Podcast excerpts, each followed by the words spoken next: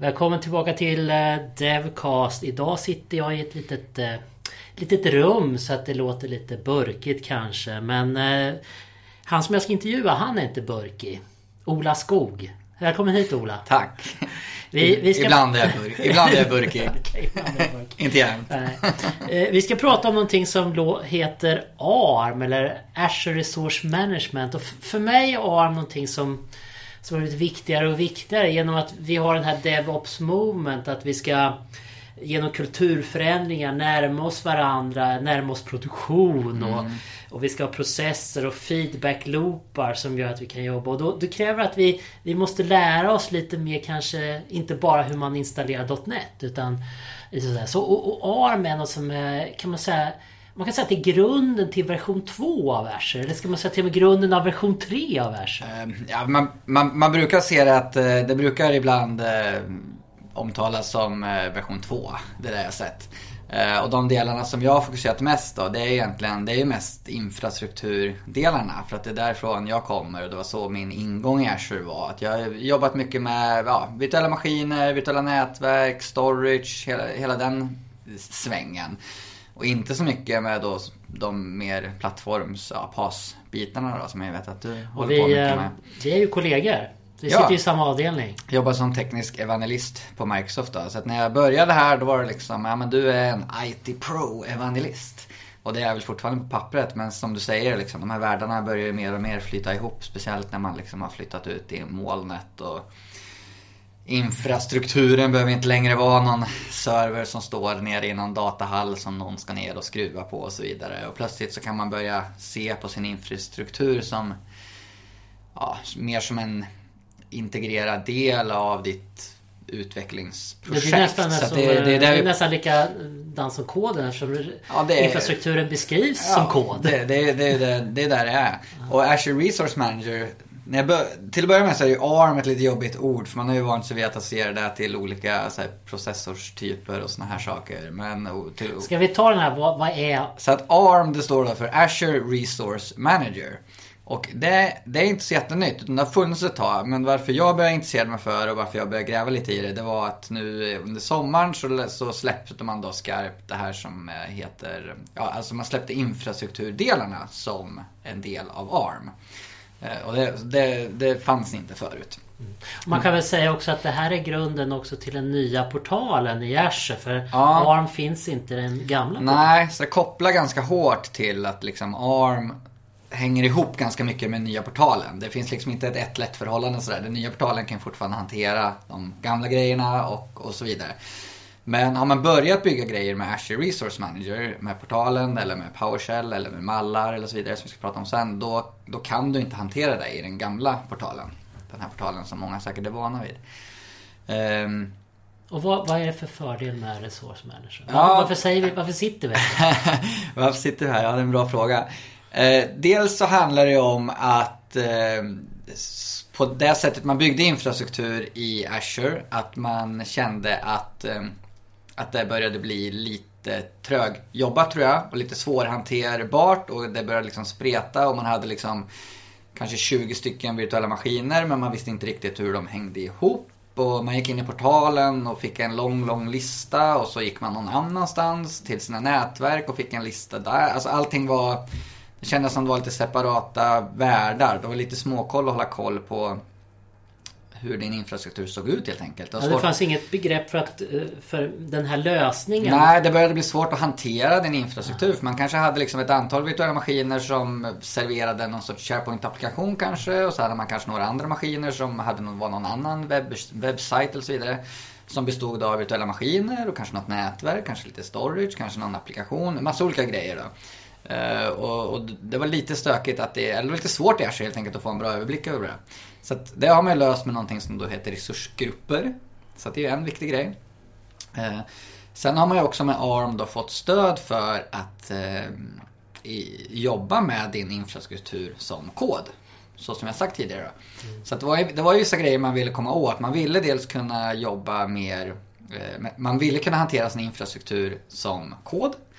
Eh, man ville skapa den här typen av resursgrupper Eh, man ville kunna jobba lite mer, lite smartare också kring rättigheter. I att ge människor rättigheter till den och den maskinen och det och det nätverket fast inte de här 13 andra och så vidare. Så, var, så säkerhet ingår också i resursmanagement-paraplyet? ja, Role-Based Access Control heter det och du måste jobba med den här nya de här nya typerna av lösningar för att komma åt det. Så att jag, jag tror att liksom, jag har inte jobbat i dem, jag har inte varit i kontakt med de produktgrupperna som har tagit fram det här och så vidare. Men så som jag känner det så såg man att det fanns en del begränsningar med, i, med hur man hade byggt eh, tjänsterna i Azure och hur man kunde hantera dem. Och att man ville åt ett visst antal saker, till exempel infrastruktur som en kod, man ville åt jobba mer så fingranulärt med rättigheter, man ville kunna jobba med resursgrupper och så vidare. Och då behövde man, jag antar nu, att man behövde liksom bygga om det helt enkelt och hitta någon sorts ny arkitektur för det här, något nytt upplägg då. Och, det, och då har vi landat i Azure Resource Manager. Som, som är infrastruktur i version 1 av Azure så för dig var det, om du skulle slänga upp en hel lösning. Mm. Då var det att du skrev ett rätt avancerat PowerShell-skript där du satte igång en virtuell maskin. Mm och sånt där. Hur, hur, hur, gör man nu då i version 2? Ja, det finns, det finns två, eller det finns tre olika sätt att göra på det. Det finns alltid många sätt såklart. Och det, liksom det enklaste sättet, det är att gå till portalen.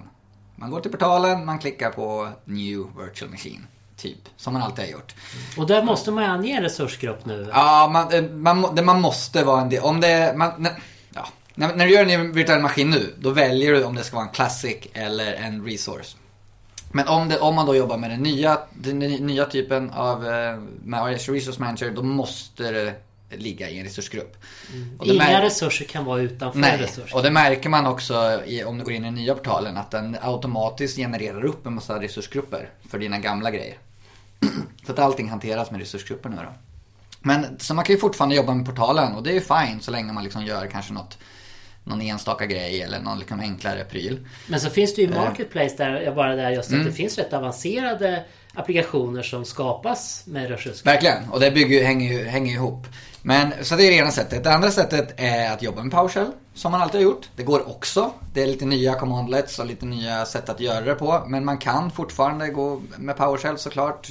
Och så bara processuellt, alltså ta rad för rad. Ja, rad för rad. Skapa en ny VM, skapa ett nytt nätverk, skapa ett nytt storagekonto och så vidare. Men det tredje sättet som, som ju är liksom det som är mest intressant tycker jag, det är ju att du då jobbar med det som heter Azure Resource Manager Templates. Och då blir, det, då blir man ju plötsligt då blir man ju plötsligt en programmerare. Lite läskigt. om man inte har känt, om man inte har identifierat sig som det tidigare så, så plötsligt så sitter man där och känner sig som en programmerare. Eh, och jag tycker det är roligt, jag har ju den bakgrunden så jag tycker det är lite kul att komma tillbaka till att få sitta och skriva lite, eh, ja, känna mig som en programmerare helt enkelt. Och då bygger man mallar för sin infrastruktur i, i, i, i ett språk som, det är ett JSON, och de flesta som lyssnar på det här vet förmodligen vad JSON är, så det behöver vi liksom inte gå in på. Eh, men det är ett JSON-dokument där man då definierar inte exakt vad som ska göras eller exakt, för i PowerShell måste du liksom gör det här och sen gör det och sen gör det och så i slutändan så kanske man landar i något vettigt. Men det man gör då med Azure Resource Manager, de här mallarna, det är att man jobbar deklarativt istället. Så då, då definierar man ju något sorts slutresultat. Eh, alltså man säger, min infra infrastruktur ska se ut så här. Och då gör man det i det här JSON-baserade eh, Format. formatet. Ja. Så man definierar att man ska ha tre virtuella maskiner, man ska ha så här ska mitt nätverk se ut, de här subnäten ska jag ha. Eh, de här maskinerna är beroende, eller man kan sätta upp beroende också och säga att den här virtuella maskinen är beroende av att den här andra virtuella maskinen är på plats. Och då skapar de dem i rätt ordning och så vidare. Men den stora grejen är att man då jobbar eh, deklarativt. Så att man beskriver helt enkelt ett, ett slutresultat. Och sen så ser Azure till att bygga det åt dig. Man... Och, och, och, sen eh, finns det då parametrar så att man kan, där man behöver dunka in som är unikt. Yes. Så att du kan jobba med eh, parametrar, helt klart. Eh, och, och ja, både parametrar som du skickar in och liksom med variabler och så vidare. Så det är ju, ja, det, man sitter ju och skriver lite kod helt enkelt. Det smarta med det här är ju att man då, säg att du har en eh, eh, Säg att du har kanske en utvecklingsmiljö, en testmiljö och en produktionsmiljö till exempel. Då kan du ju ha, då kan du använda samma mall. Fast sen med hjälp av dina parametrar då så kan du ju bara sätta till exempel att allting heter test-VM eller eh, Eh, utveckla dev-VM eller prod-VM och så vidare. Så du, du, har en och samma mall som beskriver hela din infrastruktur och sen så kan du skapa en massa olika infrastrukturer och med hjälp av dina med parametrar. Då. Och, och, här finns det ju färdiga mallar också. Så man behöver inte titta på själv. Det finns ju jättemycket. Det finns extremt mycket. Eh, och eh, det finns jättemycket publicerat på, Ash, eh, på GitHub. GitHub.com slash Azure tror jag adressen är. Någonstans. Men det är enkelt att söka efter. Alltså ARM, Templates, GitHub, Azure, något i den stilen. Så hittar man det. Senast jag kollade var det väl ja, lite drygt 100 olika mallar. Så att allt ifrån en enda simpel lastbalanserare till exempel. Till att det är så här ja, till en SharePoint-farm till exempel med x antal VMar och nätverk och subnät och storage och databaser och liksom hela tjofräsen. I... Och det är ju sådana där avancerade mallar som redan finns i Marketplace så att det körs. Man behöver aldrig göra någonting på sin egen maskin. Nej exakt, så att då, då, man kan ju publicera dem på det sättet. Är, är meningen att, att allting i Azure ska kunna hanteras med resursmanagement? Ja, och i princip så är det ju så nu. Uh, inte riktigt. Jag tror inte uh, det är lika finns... mycket på PAS-sidan. Nej, okej. Okay, för, för det, och vissa, allt finns inte inom infrastrukturbitarna heller. Jag tror till exempel inte att du kan hantera gateways än. Om du ska sätta upp såna här site-to-site-prylar och de grejerna. Uh, men tanken är ju, om jag fattar rätt, är att allting ska hanteras på samma sätt. Så, att, så det man har när man skapar de här grejerna är att man har ett antal resurstyper. Och inom infrastrukturbiten då, då har man det som heter Microsoft Compute, man har Microsoft Network och Microsoft Storage. Det är liksom de tre stora infrastrukturdelarna. Och sen så under de här resurs, resource providersna, som de här kallas, så har man sen de specifika resurserna. Då. Eh, och då kan man skapa upp dem och hantera dem. Har du lekt med den här, det finns ju då en mall i Visual Studio för att mm. göra de här resurserna. Ja. Så att det finns ju hjälp med ja, det, intelligence. Det är Visual Studio som jag har använt liksom. Det är det som jag kör. Mm. Så att eh, jag har använt både vanliga Visual Studio om säger. Sen har jag även faktiskt, eh, det är ganska schysst marka-appat allting i bara det här Visual Studio Code. Det gratisverktyget som finns du vet. Men det du får i Visual Studio, nu vet jag inte vilken version, det är nog vilken version som helst egentligen, så kan man ladda ner Azure Tools. Och då får man eh, verktyg för det här. Så då kan man skapa, när man skapar ett nytt projekt, New Project och går in i the cloud så finns det då ett, eh, Azure, jag tror det heter Resource Group. Nej, eller förut, eller Deployment Project. Jag vet inte nej, vad det är. Nej, nu heter det nog Azure Resource, ja, något i den stilen. Och då när man skapar det, då får man, ja, då får man, då kan man börja lägga till såna här resurser i Visual Studio då, alltså i det här grafiska, i ett grafiskt gränssnitt. Och man får då, ja, Intellis, nej, Intelligence får du nog inte på JSON-grejerna. Men du får, det blir schysst markupat och du får liksom en, om du har byggt en ganska avancerad infrastruktur så får du en grafisk eh, representation av det. I form liksom av, ett, av en trädstruktur. Då. Att de här virtuella maskinerna har du och på den här virtuella maskinen har du lagt på den här extension och så vidare.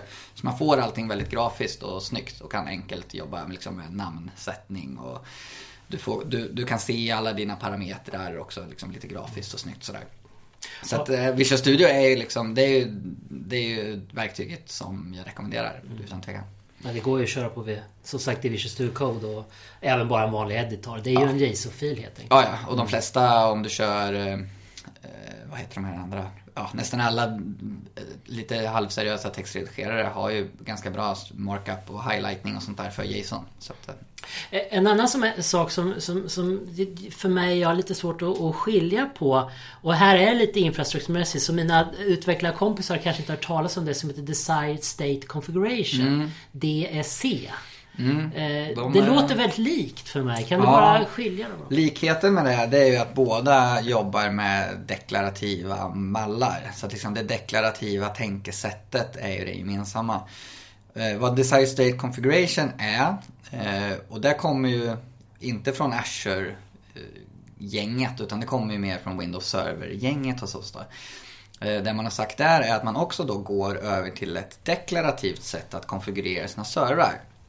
Det, Men då skriver man i PowerShell? Eh, ja, det här är baserat på PowerShell. Så det är en liten variant av PowerShell kan man säga. Men, och, och det stora poängen där är ju då också att man istället för att liksom skriva steg för steg, gör det här, lägg på den här rollen, du, du, du, så, så sätter man snarare upp så sätter man upp liksom regler man säger där man skriver då eh, Make sure that, alltså så här, se till att IS är installerad. Se till att de här filerna finns här.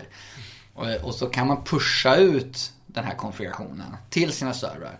Och man kan ha liksom ett push-pull-upplägg där också där man då sätter upp en, eh, en tjänst som dina servrar sen går och frågar. Där de hela tiden kan fråga, är jag rätt konfigurerad? Baserat på den här Desired State Configuration-filen. Så då, och är man inte det så kan liksom då den här eh, tjänsten se till att du blir rätt konfigurerad. Så att om någon är inne och pillar och ändrar någonting så går de och frågar liksom med jämna mellanrum så här, Ska jag se ut så här? Nej det ska du ju inte. Du ska ju se ut så här. Och så ser man till att det blir så. så Du har sagt någon gång, och jag tror att, att ARM kan liksom definiera servrarna. Ja. Men med Style State Configuration kan man definiera det som är på servrarna. ja, det är så jag har jobbat med det. Så I att- alla fall just nu. Ja, det kommer så kanske att- ändra sig. Ja, det, det känns som att det är den här approachen de har. Och i det du kan göra med... Så att Azure Resource Manager definierar du jag ska ha 10 servrar och jag ska ha ett virtuellt nätverk. Jag ska ha de här olika subnäten och så vidare. Men, men servrarna blir ju bara en tom server. Eller de blir... Eller de, det finns ju liksom halvfärdiga servrar i Azure-portalen. De kan man ju jobba med. Men, men om man sen vill gå in och pilla och konfigurera vidare på sin server. Eh, då kan man eh, i sin ARM-mall eh, också peka ut en Desired State Configuration-fil som ligger någonstans. Och då när servern är klar så går han och hämtar hem den konfigurationen och så konfigurerar den sig enligt den filen. Så det finns egentligen ingen konflikt i de här två produkterna utan de, de samspelar väldigt eh, bra. Väldigt snyggt. Jag måste fråga då bara, bara alltså, de här eh, ARM-templesen, de är inte bundna till operativsystemet Windows utan det Nej. kan vara Ja, ja. Linux-maskiner. Det är vilken Azure-resurs som helst. Eh, Design State Configuration i dagsläget är väl nu, det är för Windows Server men tanken är, och nu vet jag inte om det finns eller om det är på gång, men jag, jag tror faktiskt att du, tanken är att du ska konfigurera Linux Server med det också. Men jag, jag är inte riktigt säker på Men annars det finns det Chef och Puppet, det är ungefär det som Ja, är. Chef och Puppet är ju liksom motsvarigheten till Design State Configuration. Så att om man känner till Chef och Puppet, då är Design State Configuration samma sak. En sak i Visual Studio som jag vet inte om du vet, i nya versionen av Azure SDK för Visual Studio, det som heter 2.7, det finns nu 2.7.1. Så har det kommit faktiskt en ny server Explorer som heter Cloud Explorer. Förut fanns det Azure och då var det liksom i server Explorern och då var Såg det ut ungefär som i den gamla portalen, alltså med virtuella maskiner och sånt. I den här nya så, så är det också byggt på resursgrupper. Okej, ja, Så jag att eh, det, det är precis nytt faktiskt. Det kom för ett par tre veckor sedan. Okej, okej. Eh, och då har, får man en större förståelse för resursgrupperna tycker jag. Ja, Det, det absolut smidigaste med resursgrupperna är ju att du får ett... Så som man ska jobba med dem, det är liksom att man ska bundla ihop grejer som har, som har någon sorts gemensam livscykel. Liksom. Ja precis. Vad, vad är det som gör en resursgrupp? Ja, och det, det är så man ska tänka. Saker som man vill kunna hantera gemensamt. Liksom. Så det handlar ju om, är det här, är de, ska de här typerna kanske, tror man att de kommer tas bort samtidigt? Eller tror, du, tror vi att vi kommer, när vi rullar ut en ny applikation, är det vilka sju grejer är det som påverkas då? När man ska göra en ny version av någonting och så vidare. Så man, det, är, det är något sorts life cycle management-tänk i det här. Att man ska ju bundla ihop grejer som, som lever och verkar tillsammans.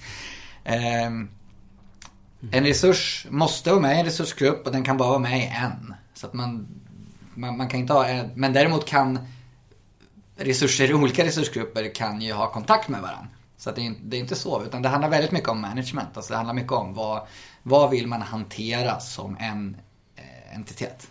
Så man, man låser inte in resurserna på något sätt. Jag kan ju bara säga att vi har pratat väldigt mycket om virtuella maskiner och jag tänkte för några utvecklarvänner. Det finns färdiga för Azure Web Apps, det finns för SQL Database och så. Så att även liksom PAS-lösningar på lite högre nivå kan man också använda. Och jag börjar själv använda resursgrupper. Rätt sagt, det gör vi när vi bara gör en ny eh, sajt. Ja, och en, en resursgrupp kan ju bestå av liksom Ja, allt ifrån virtuella servrar till någon webbsajt till någon Azure SQL-grej eller liksom. Så att det, det kan hänga ihop på alla möjliga sätt. Eh, Har du koll på det här med eh, kostnader och billing? Att det också är då kopplat till en resursgrupp? Eh, det vet jag faktiskt inte riktigt. Tänker om man ska kunna se vad kostar den här resursgruppen och så vidare. Ja. ja det är jag lite osäker på. Har, eller vet du det? Nej, jag, jag, är lite osäker. Jag tror det. Men jag okay. är lite osäker. Så att vi får väl låta det vara osagt. Ja. Det, det har nämligen kommit ett nytt billing API nu. Okej, okay, okej. Okay. Ja, det har jag dålig koll på. Eh, men det skulle ju vara smidigt att kunna mm. se att den här resursgruppen kostar x antal kronor i månaden. Mm. Det skulle man ju absolut vilja ha koll på. Mm.